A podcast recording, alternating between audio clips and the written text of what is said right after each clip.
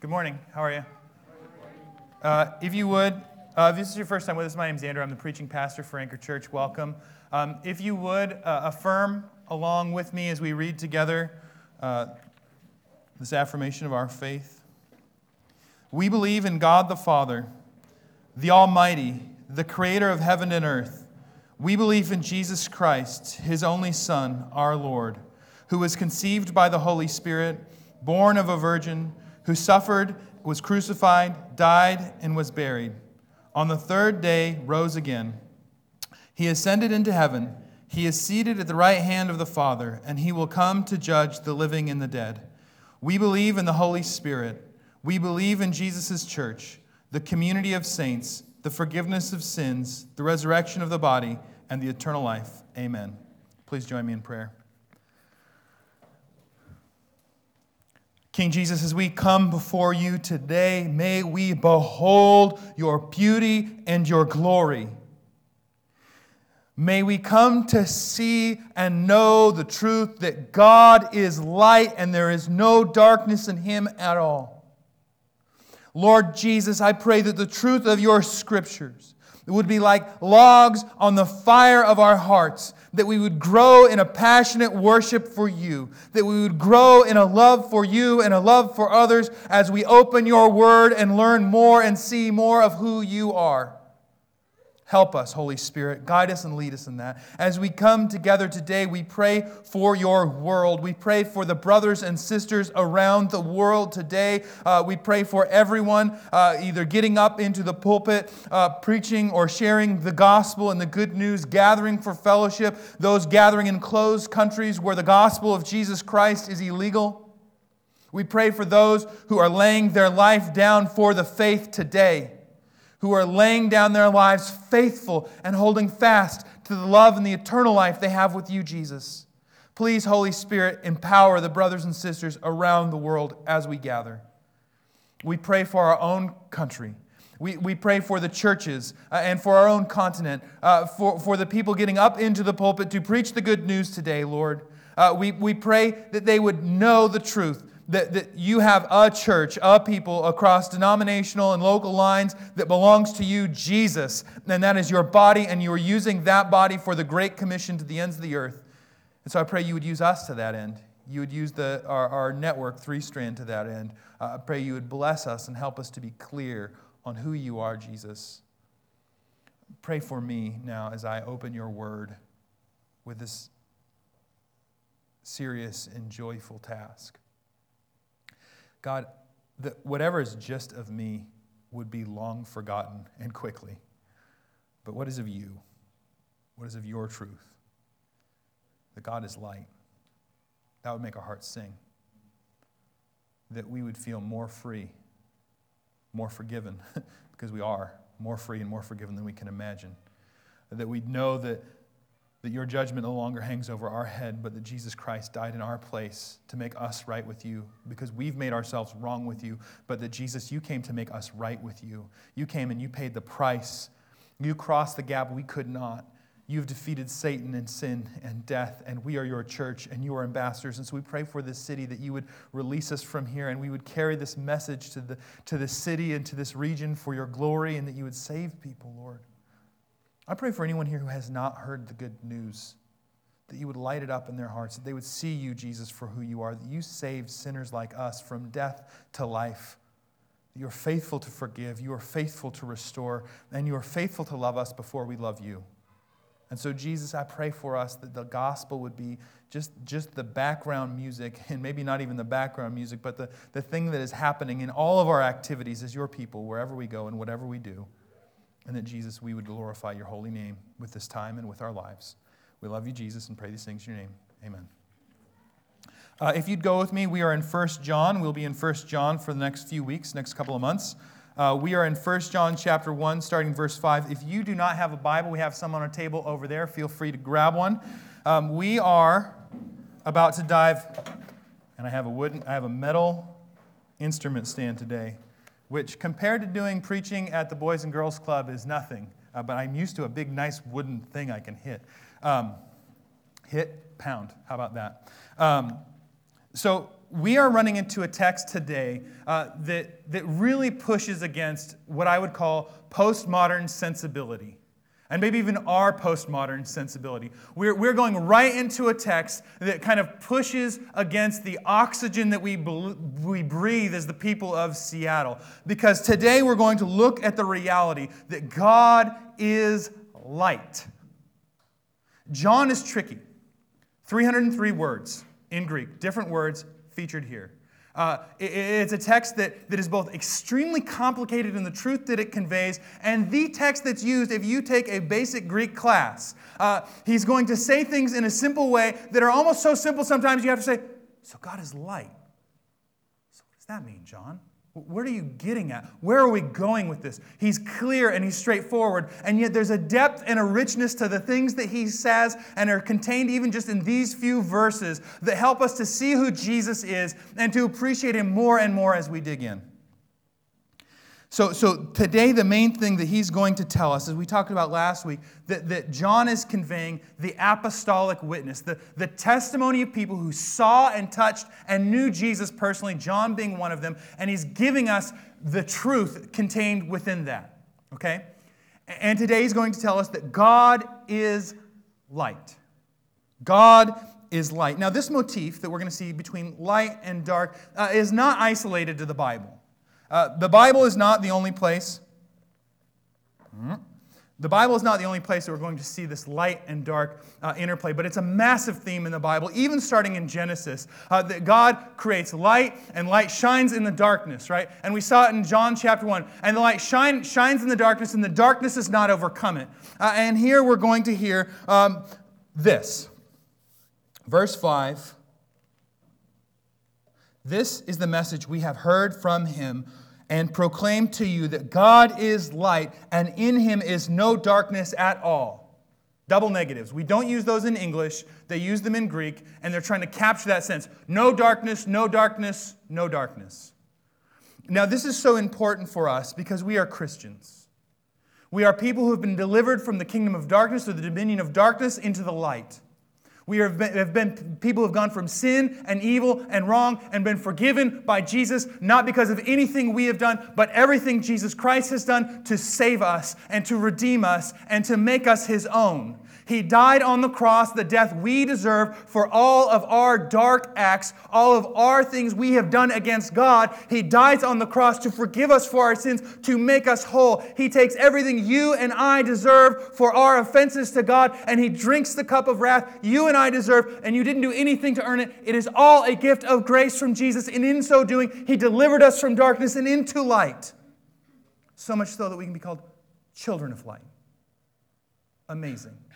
This is what we live for. This is the gospel. Nothing you do can earn that. Jesus Christ earned it all. This is grace. Now, this is so important for us in 2015 because we live in a confusing, muddled time, right? I remember as a kid, when I watch the John Wayne movies, that you, you can say what you want about John Wayne movies, uh, but here's the thing about most John Wayne movies John Wayne always wears an off colored white hat, and the bad guys wear black hats. And so from the intro of the movie, you know who's the good guys and who are the bad guys, right? Sergio Leone comes along, good, the bad, and the ugly, a few dollars more. Who's a good guy? Who's a bad guy? Nobody knows anymore, right?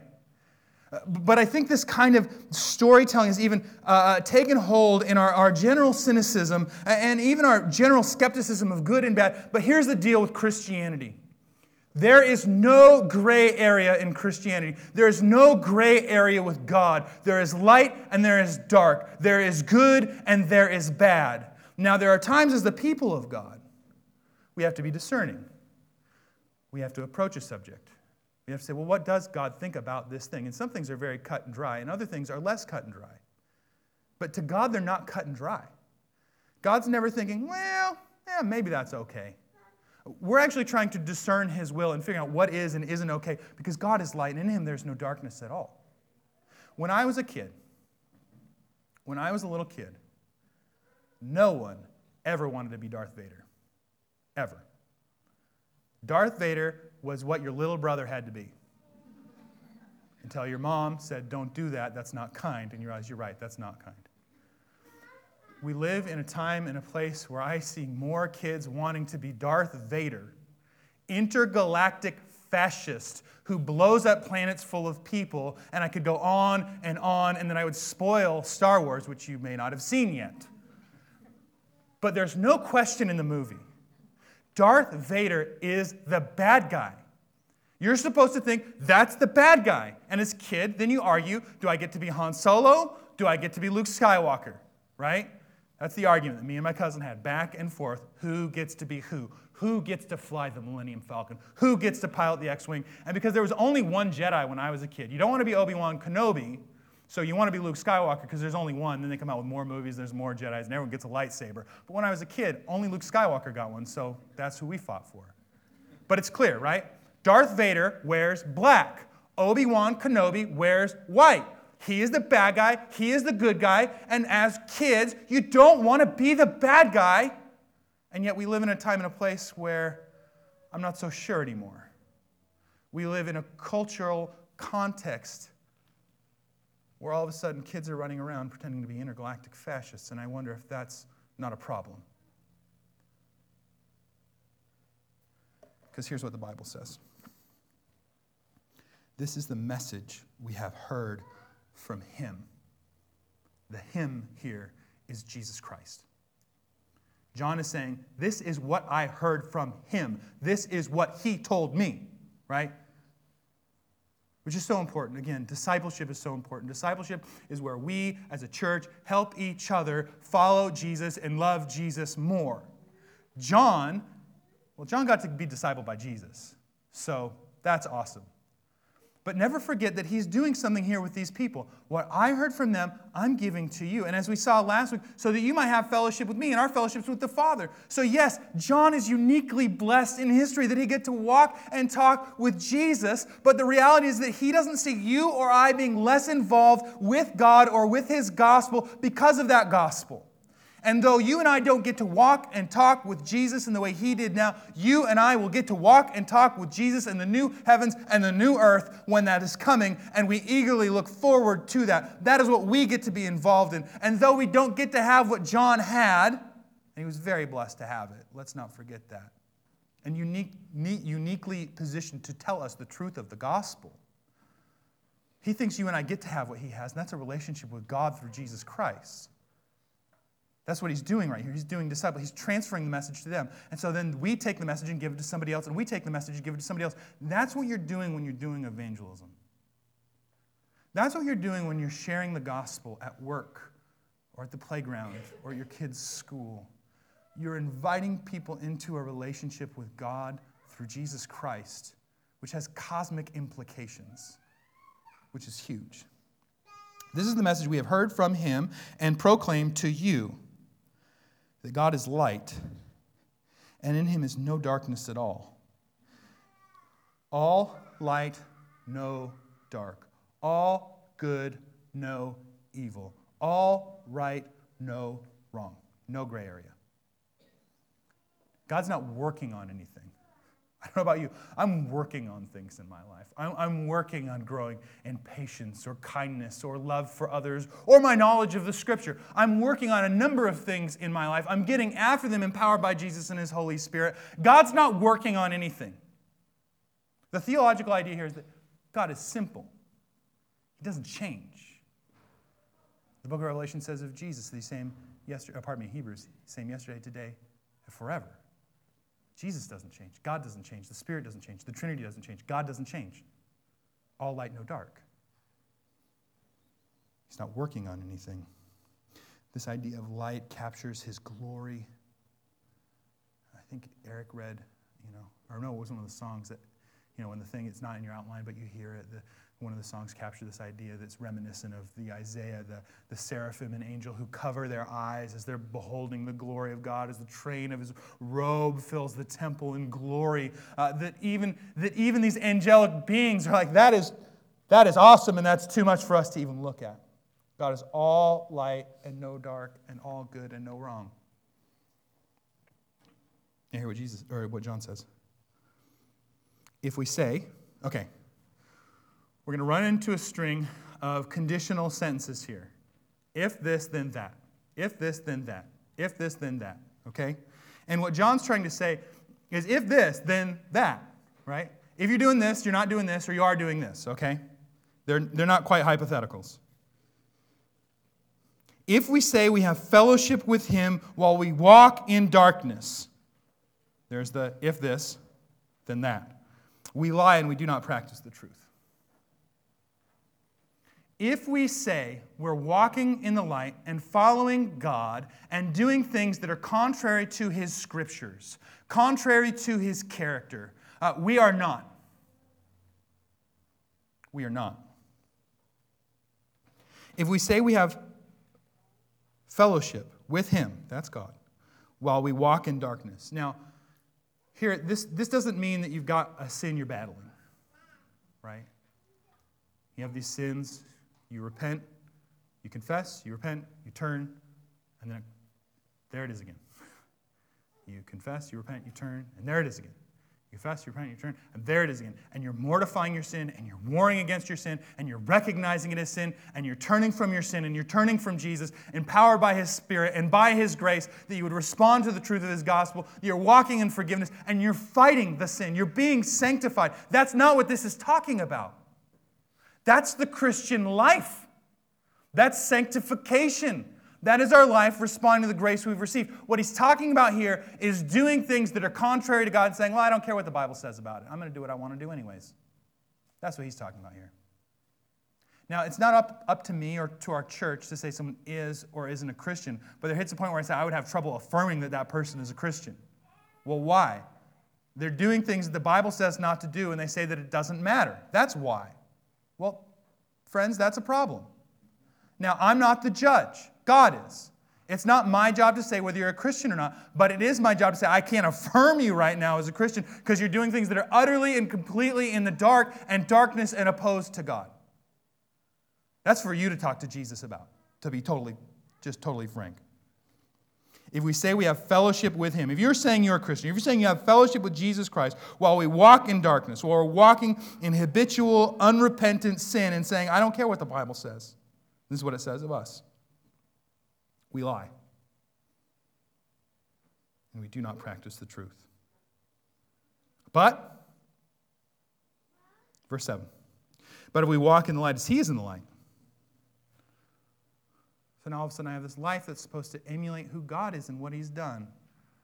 Uh, one of those great, easy to remember verses because of the address 1 Corinthians chapter 11, verse 1. 1 Corinthians 1 1 and 1, 1 1 1, like a mic check. 1 Corinthians 1 through 11. Paul doesn't say, be just like me. He says, imitate me as I imitate Christ. Don't, you don't need to be a tent maker. Uh, you, you don't need to be, apparently, he was reportedly short. Okay, you don't need to be short. Fine. You need to be godly. Walk in the light as he is in the light. That's all Paul's doing, right? If you walk in the light as he is in the light. So that means that you're to walk in the light. Paul's saying, imitate me as I imitate Christ, which presumably means, or would at least include, walking in the light as he is in the light. We walk in our lives. We have our character, our understanding of right and wrong and good and evil formed by who God is. Now, here's our problem with that we love to compare ourselves to other people. Right? So we love to say, well, I may have stolen my neighbor's newspaper, but that other guy stole his TV, right? That guy stole his TV, and therefore I'm all right. Because I only took his newspaper. That's like a, you know, sure it's like five bucks for a Sunday newspaper these days. It's two bucks, but hey, that's a lot. Okay? Or we think we're better than other people. We see them and the wrong things they do and say, well, I'm not, I'm better than they are. Well, you know, for his birthday, he had a birthday cake, and for my birthday, I had sugar free something or other, rather another dot, dot, dot. Well, he likes to eat at McDonald's, I like to eat at Red Mill. Well, I know I shouldn't eat as many uh, uh, brownies as I should, but that guy ate 10, I only ate two. Right? We, we make a comparison. And all of a sudden, it's okay You can eat brownies, by the way. I'm just trying to use a random thing so there's not a spotlight on somebody in the room. You feel like, how did you know what I did last night? So, brownies, and if that's you and this is the brownie situation, you can talk to God about that, not me. Um, so, if you say, well, I know I shouldn't eat three brownies, but that guy ate five brownies, uh, I should really have one brownie. It's not a story problem either, I promise. I should really only have one brownie. But I am going to have three. As long as that guy has five, I'm okay. Well, I know I shouldn't cheat on my taxes. But, well, I know I shouldn't let this little thing go on my taxes. But I know a guy who really, really rips off the government way more than I ever would. So all of a sudden, it's not based on whether or not it's right or wrong to steal. It's based on if, you're, if it's right or wrong to steal more or less than that guy. All of a sudden, the standard is not God. The standard is somebody who's worse than you. And you get to sit as the judge who picks who's worse than you. In God, it's all light and no dark. And we're seeking to walk in the light. We're not seeking to answer the question, how far can I go before it's sin? We're saying, what does it look like to live and walk in the light like God? Those are different questions. One is, how much can I get away with? And one is, how do I honor the Lord? They're different things. Keep going. But if we walk in the light as He is in the light, listen to this we have fellowship with one another, and the blood of Jesus, his, sin, uh, his son, cleanses us from all sin. If this, then that. If we walk in the light as he is in the light, we have fellowship with one another. There are times, I think, and I've seen this happen in the church, where we feel like the point of community is to confess sin to each other. And then we know we're really close and intimate, particularly people who like picking on other people's sin and stuff. And so you get together for a community group, and it's all about, I'm confessing sin, because if I, if I confess sin, then we'll have fellowship with each other, because I'm letting you know the deep down, dirty stuff of my life, and we're having this sort of intimate experience, and you really know me. Yeah, absolutely, confess sin to one another. That God has built the church for that, to be a place that's a safe place where you say, This is where I've fallen, this is where I need help, please help me. But it's not the sin confessing that gives us fellowship as the church. It's walking in the light, it's trying to be like God. And so, my aim isn't to cough up as much sin in community group as I possibly can. My aim is to be as much like Jesus as I possibly can, to walk in the light as much as I can, which will result in confessing my sin which will result in me saying, God is holy and I am not, and I need Jesus in my life to redeem me all the time. I need His empowering grace to empower me to love Him and serve Him and worship Him and know Him more and more every day. Yes, absolutely fallen human being who needs the gospel all day long. But I know that because I'm walking light, because He is in the light, and I know who He is and what He's done in my life. So my confession is not a response to me trying to create intimacy in Christian community because I got these accountability partners, and this is how we become deeper friends, as I tell them all my junk. I confess my sin to my accountability partners because I see Jesus for who He is and the darkness that He died on the cross to redeem me from. More and more every day. Does that make sense? It's not the opposite. We often think it's the opposite. But if we walk in light as He is in light, we have fellowship with one another. As we grow in the gospel of Jesus Christ, our bond together grows.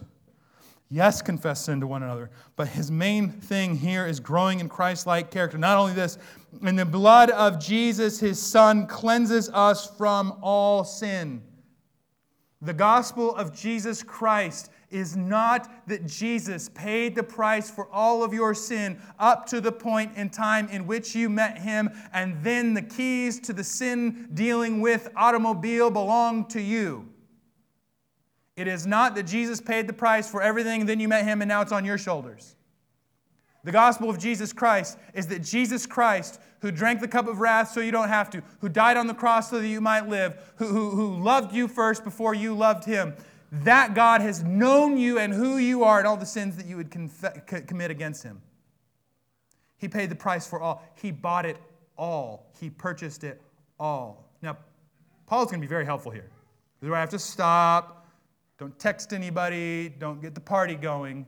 Uh, it's not then that now we get to while out and do whatever we want to do. In fact, if you look at the cross of Jesus Christ and see that He's covered all of your sin and cleansed you from all iniquity, and then you say, Cool, so now I'm going to go out and sin because Jesus took care of it all, you miss the whole point. You miss that you've been freed from your sin. You miss that you've been forgiven for your sin. You miss that you've been redeemed and reckoned and made alive together with God. So now live. Walk in the light. Live. As we walk in the light, as He is in the light, we have fellowship with one another, and the blood of Jesus, His Son, cleanses us from all sin. If we say we have no sin, that's scary. I'm cool. I'm good.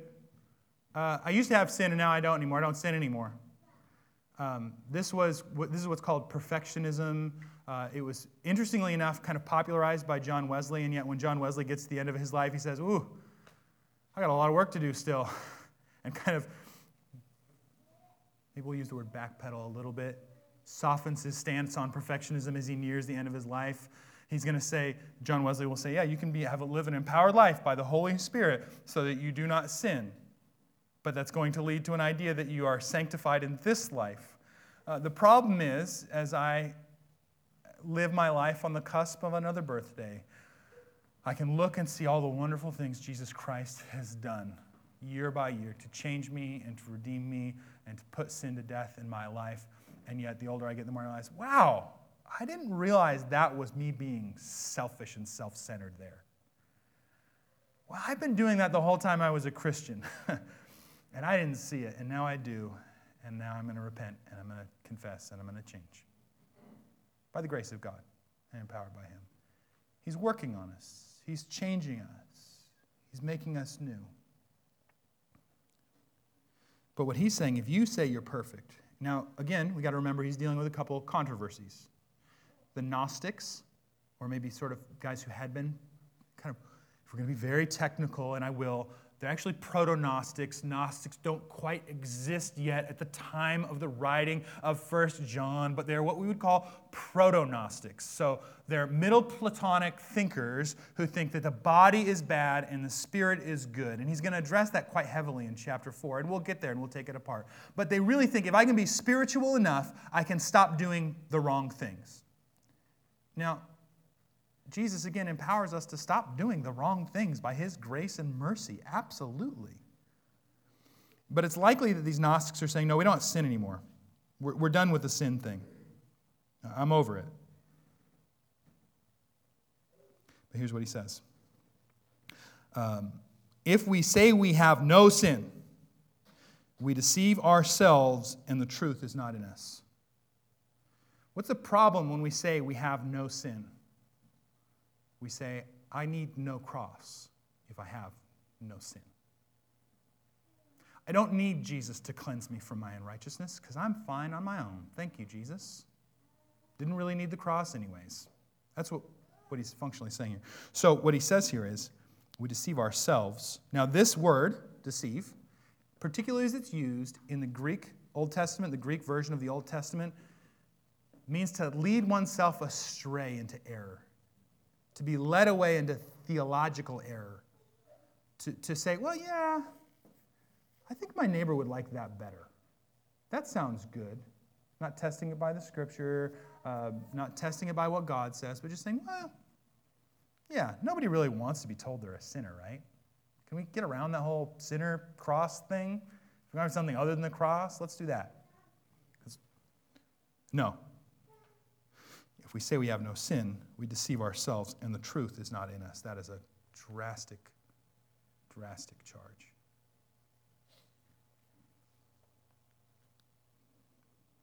But wait, John's so kind. John is so kind. He's going to go back and forth. And we're even going to land on chapter 2, verse 1, and, and we'll get there. But so it goes from that, which is one of the harshest things he says, to this if we confess our sins. I am a sinner in need of the grace of Jesus Christ. We say things like, hey, that thing I did to you was totally whack. Please forgive me. I shouldn't have done that. That was wrong. This is what the Bible says. This is what I'm doing. They're different. Please forgive me. We confess to God. We confess to each other. Some people even think this means corporate confession together, saying, Yes, we are sinners in need of Jesus. If we say we, uh, pardon me, nine. If we, uh, wait, if we confess our sins, he is faithful and just to forgive us our sins and to cleanse us from all unrighteousness.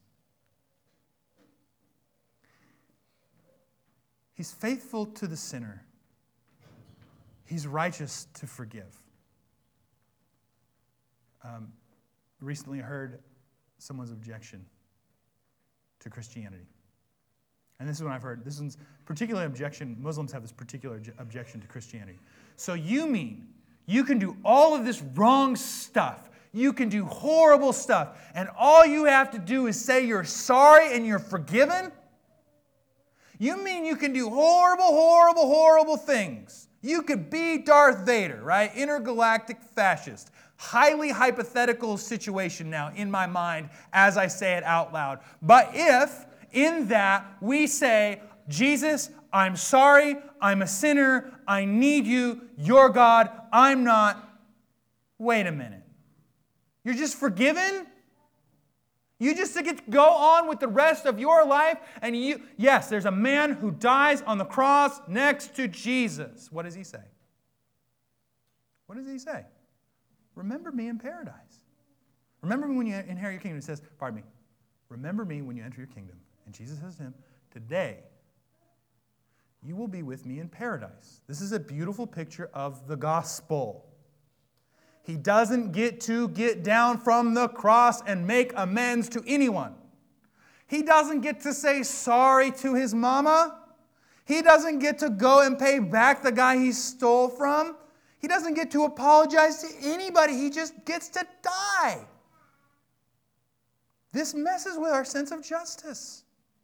Romans 3 tells us that God is both just and the justifier. What does that mean?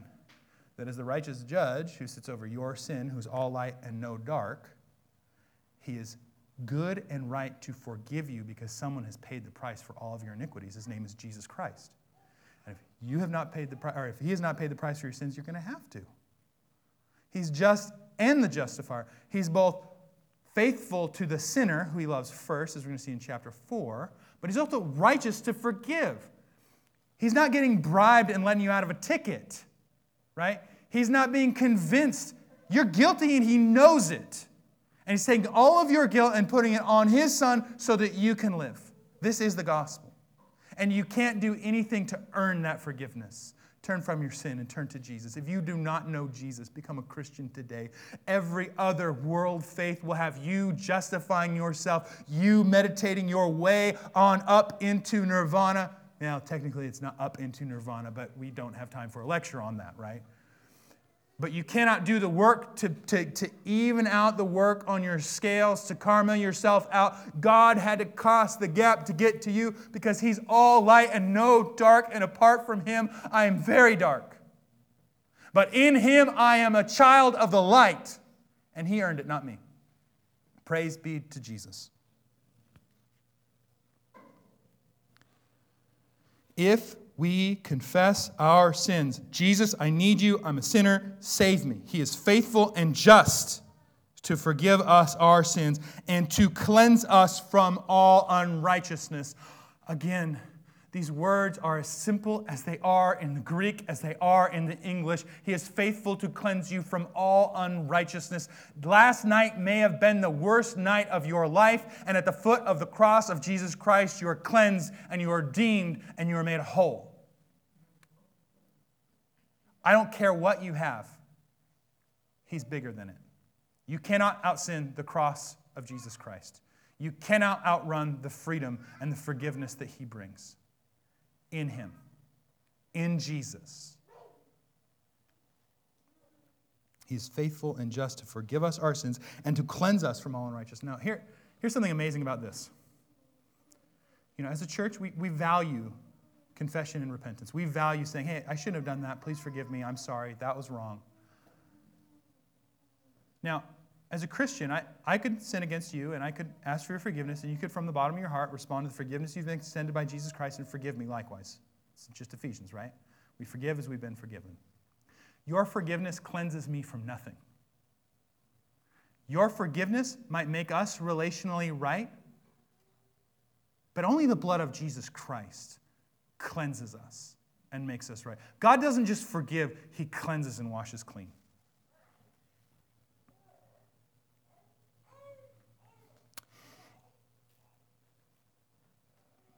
If we say we have not sinned, so if I say that I've never sinned in my life, what's getting out there? We make him a liar, and his word is not in us. No, I've never done anything so wrong that I deserve a cross. I, I, you know, I'm a good person. God likes me. My mom said I'm nice. She always said I was nice. Such a nice boy. Yeah, perhaps. You ever stolen, lied, done right things for wrong reasons? Ever done something good, not for the people you're doing good to, but so that other people will exalt you and think you're awesome? Have you ever made something other than Jesus Christ the center of your life? Have you ever done that? That's displacing God from his right place in the center of you, the universe. And the thing that is most important you bow down to and live for is something other than Jesus Christ? That's called idolatry. That's what it is. It's an offense against God, it's a front against God. If we say we've never done that, the cross is no good for us. Because if we don't know we need the cross, we don't know we need the cross. And if we say we don't need the cross and we don't need Jesus, then we don't get the cross and we don't get Jesus. And then we have to deal with it with God.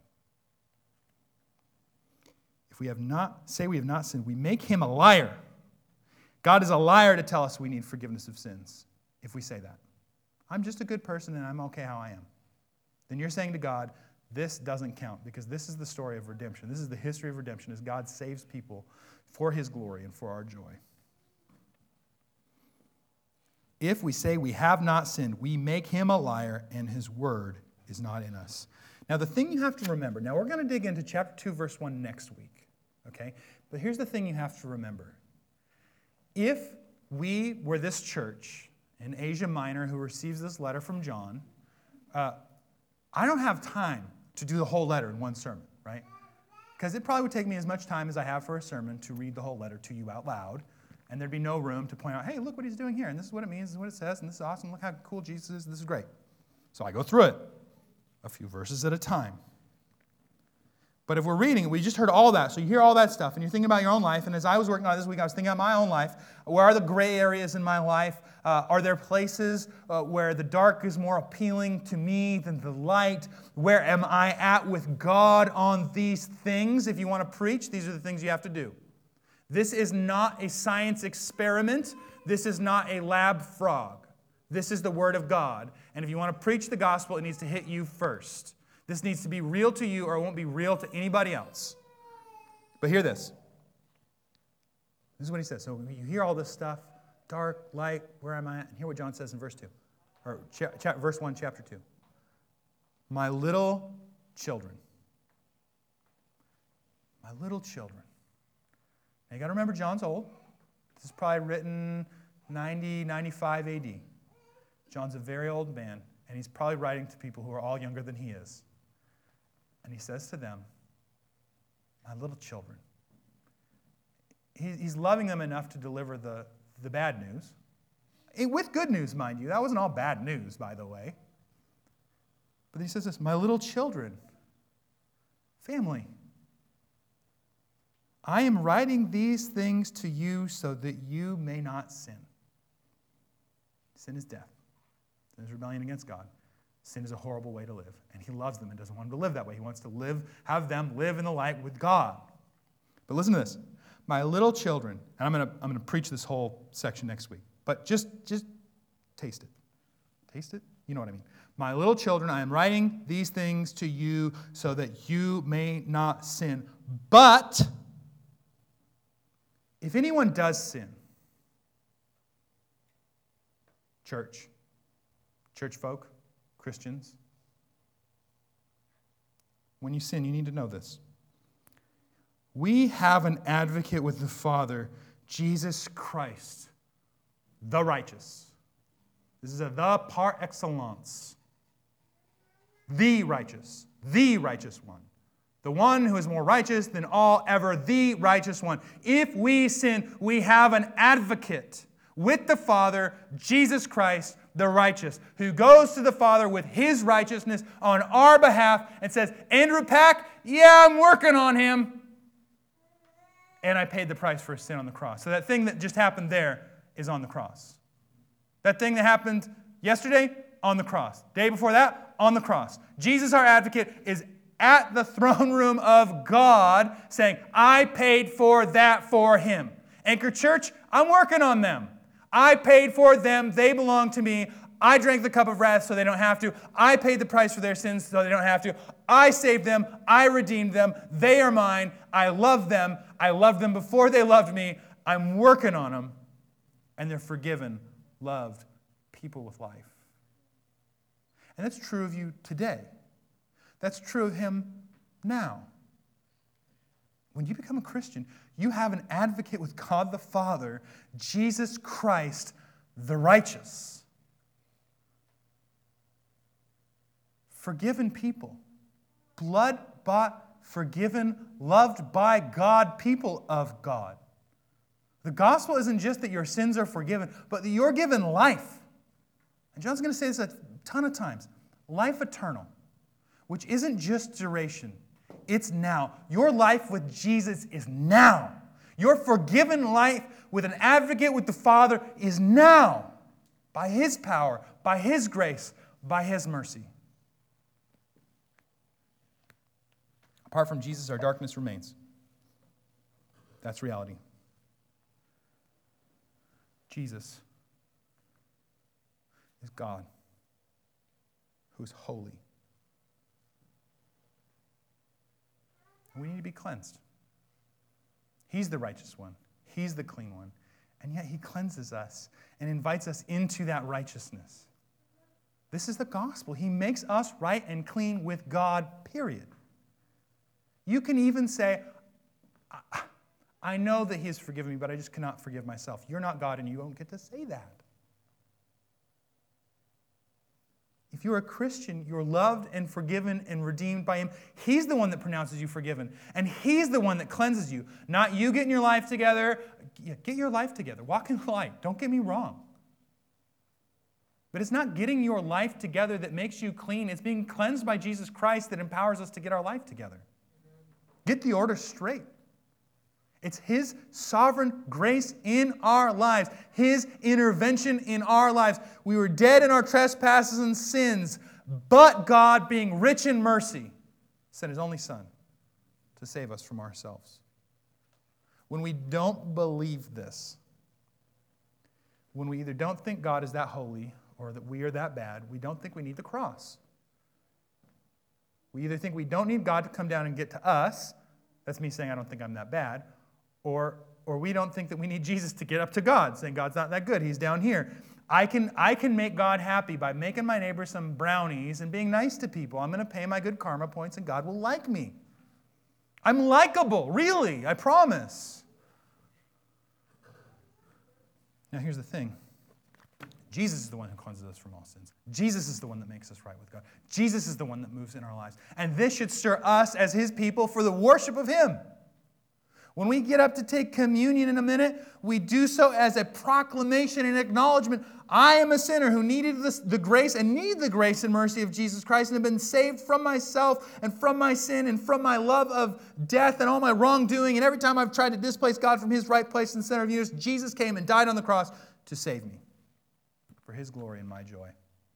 We proclaim that when we do that. So, what do we do? If you don't know him, today is the day. You can't earn it? Turn to Him. Call out to Him. If you're a Christian, you're like, yeah, there's some gray areas. There's some darkness I got to deal with. Confess your sin and walk in the light. Well, I can't do it on my own. There's a church full of people here who want to give of ourselves to help you follow Jesus. We're not mind readers, though, right? If your community group doesn't know, if, if your friends don't know, if the pastors don't know. We, can, we can't read your mind and say, So, tell me, have you been walking in the dark lately? It's not really how it works. We confess, we repent, we turn. And as the people of God, let's walk in the light. Let's celebrate what Jesus has done. Let's live in the grace He's given us. Let's make our aim and whole life a, a passionate expression of who He is, what He's done, and make our aim and our walk getting after knowing Him more and more, loving Him and lo- loving others more and more. Let's pray. Lord Jesus, we do thank you for today.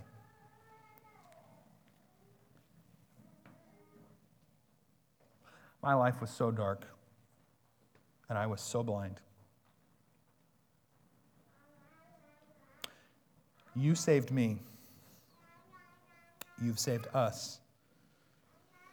And you didn't just save us to not have sin, you saved us to walk in the light. You saved us to live, to enjoy life, to enjoy you, to enjoy the world you've made, to enjoy who you are, to glorify you with absolutely every fiber of our being, and to make much of your name in absolutely everything we do. So we pray for that. I pray that our celebration of your death, burial, and resurrection would not be isolated to this moment in time, but would, would be just part of how we live. That, that, that work tomorrow, school tomorrow, kids at the park tomorrow, whatever it might be tomorrow, that it's for your glory and for your namesake, and that we'd make much of your holy name with absolutely everything we've got. We love you, Jesus. You, you've been so loving and gracious and kind to us. Help us just to celebrate who you are and what you've done and to proclaim your name to the ends of the earth. Pray these things for your glory and for our joy in your name, Jesus Christ.